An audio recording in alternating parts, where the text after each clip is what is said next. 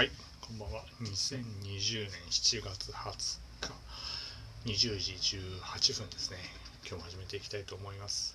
今日は暑かったですね。めちゃくちゃ暑くて。えー汗がだらだらだったんですけどね、なんとか一日乗り越えたんで、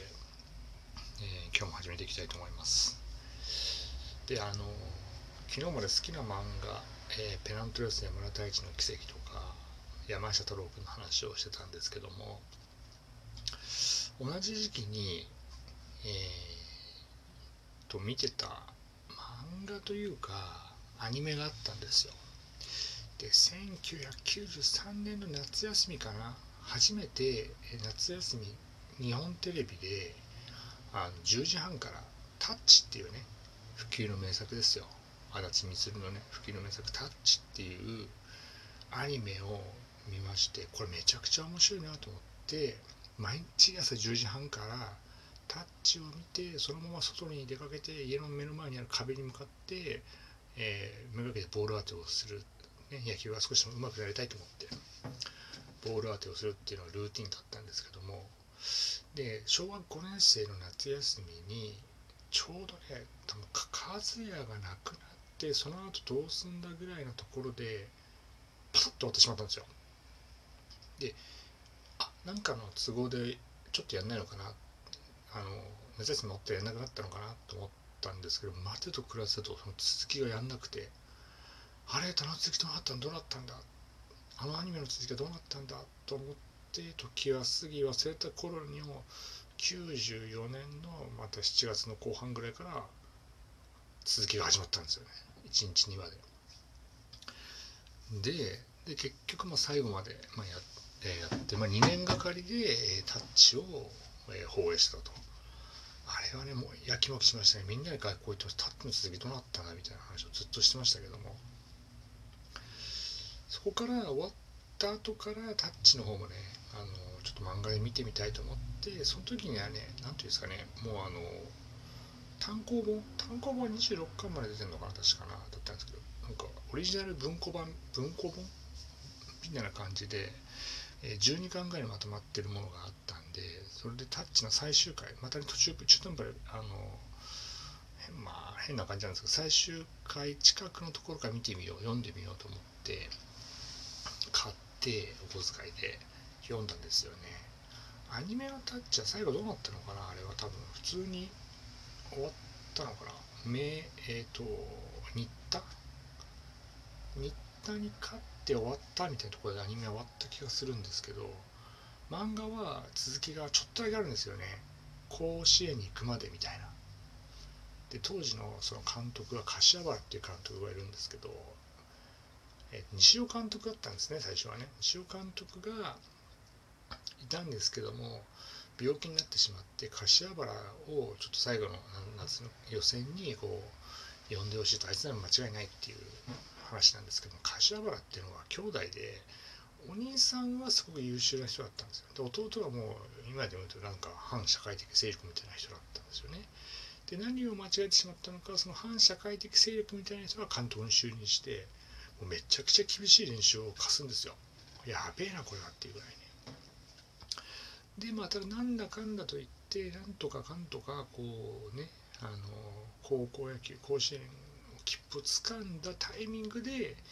えー西尾監督が復活するんで西尾監督にバトンをまた授けると。で甲子園大会が始まるまでの間に結構面白くて実はとあるアイドルアイドルと達也がこうちょっとね知り合いになってコンサートが見に行くんですよ。でそのアイドルが歌ってるところで明星学園のキャップをかぶると。そこから、えーちょっとした恋の物語が始まるのかな始まらないのかなみたいな感じだったんですけどもそんなことがありつつどうなるのかなっていうタイミングで終わりみたいな。えー、みたいな。甲子園大会の結果どうなったんだって言った時に最終話の最後のところで部屋の掃除をお母さんがしてると最後の出てくるんですよね。優勝のお皿が要は上杉達也率いる明星学園は全国制覇をしてたと。和也の思いをね組んで全国制覇をしてたわけですよ。タッチってのはねこう非常にこうなんていうかな野球ドラマなんですけど恋愛要素だったりとかライバル関係みたいな。ちょっとねあのなんだろうなこうスポコンじゃないんですよね。すごく爽やか。元から能力持ってる人がこうなんだろう、うん、あんまり試合の試合のやつももちろんやってたんですけどもどちらかというとその個人個人のそのストーリーに重きを置いてねそこから続くのが H2 ですよ。足立光のね H2 H2 はちょっと残念ながらねこう野球やめた後に読んだんですけどこれも面白かったですね。国見弘ねあと立花秀夫。あとは古賀は古賀遥古賀遥と、えー、もう一人は、えー、ヒロの幼馴染の、えー、忘れましたね名前がね。もう一人そのもう一人の女の子と、えー、秀夫っていうのが付き合ってたと。で、えー、古賀春古賀古賀さんは国見ヒロのことが好き。でもヒロは本当は、えー、秀夫と付き合ってる幼馴染のことが好きみたいなね。そういうねこういうの四角関係みたいなのあるんですよねこれ。ねそうなんです。それすごく面白くてねずっと読んでましたね。アニメになってましたけどね。めちゃくちゃ見てましたねそれね。でやっぱりえっとやっぱね昔からのね系系統を含んでるんでしょうね。あのキャッチャーはデブの野田っていうね。うん。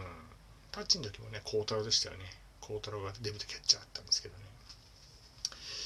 ぱりこの A2 っていうのも野田っていうメガネのキャッチャー太ったキャッチャーっていうところがね4番バッターでキャプテンだったみたいなところがあったんですけど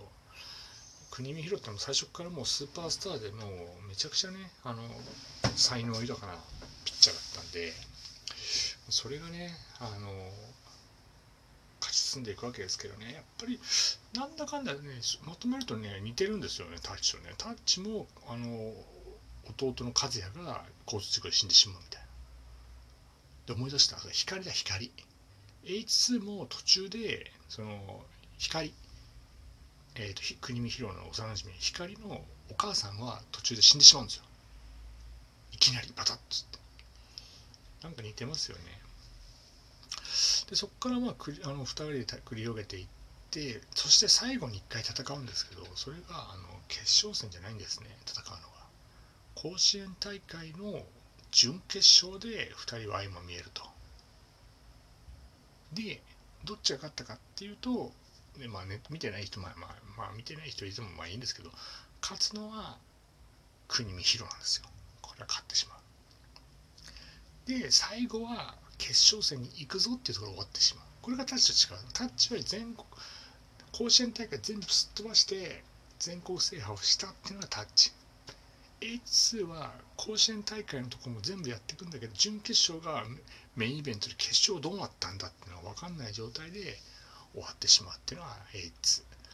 なんかね甘酸っぱかったですね。こんな恋愛をしたかったなっていうね。多分当時の人みんな思いますよね。多分ね。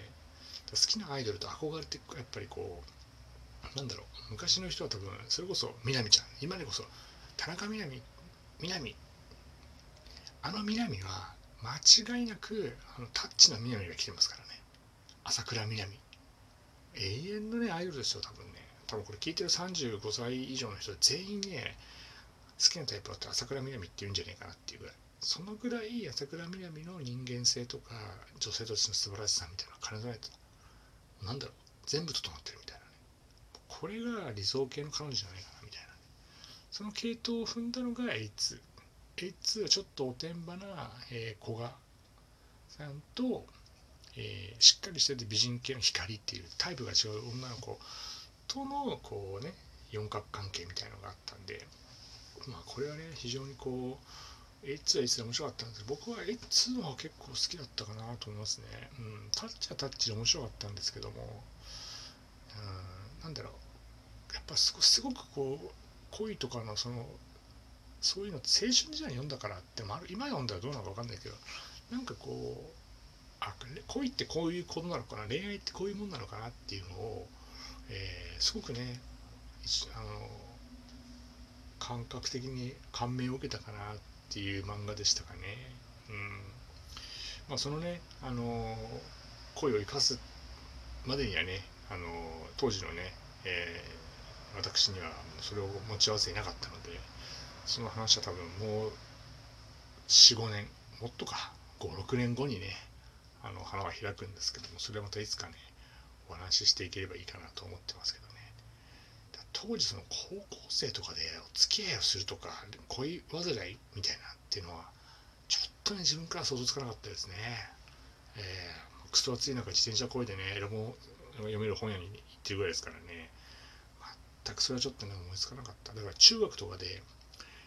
ぱいるんですよ。中2ぐらいで混ぜてる人たち。ちょっと悪い系の男子と割とクラスあの学年で可愛いって言われた女の子お付き合いしたみたいな。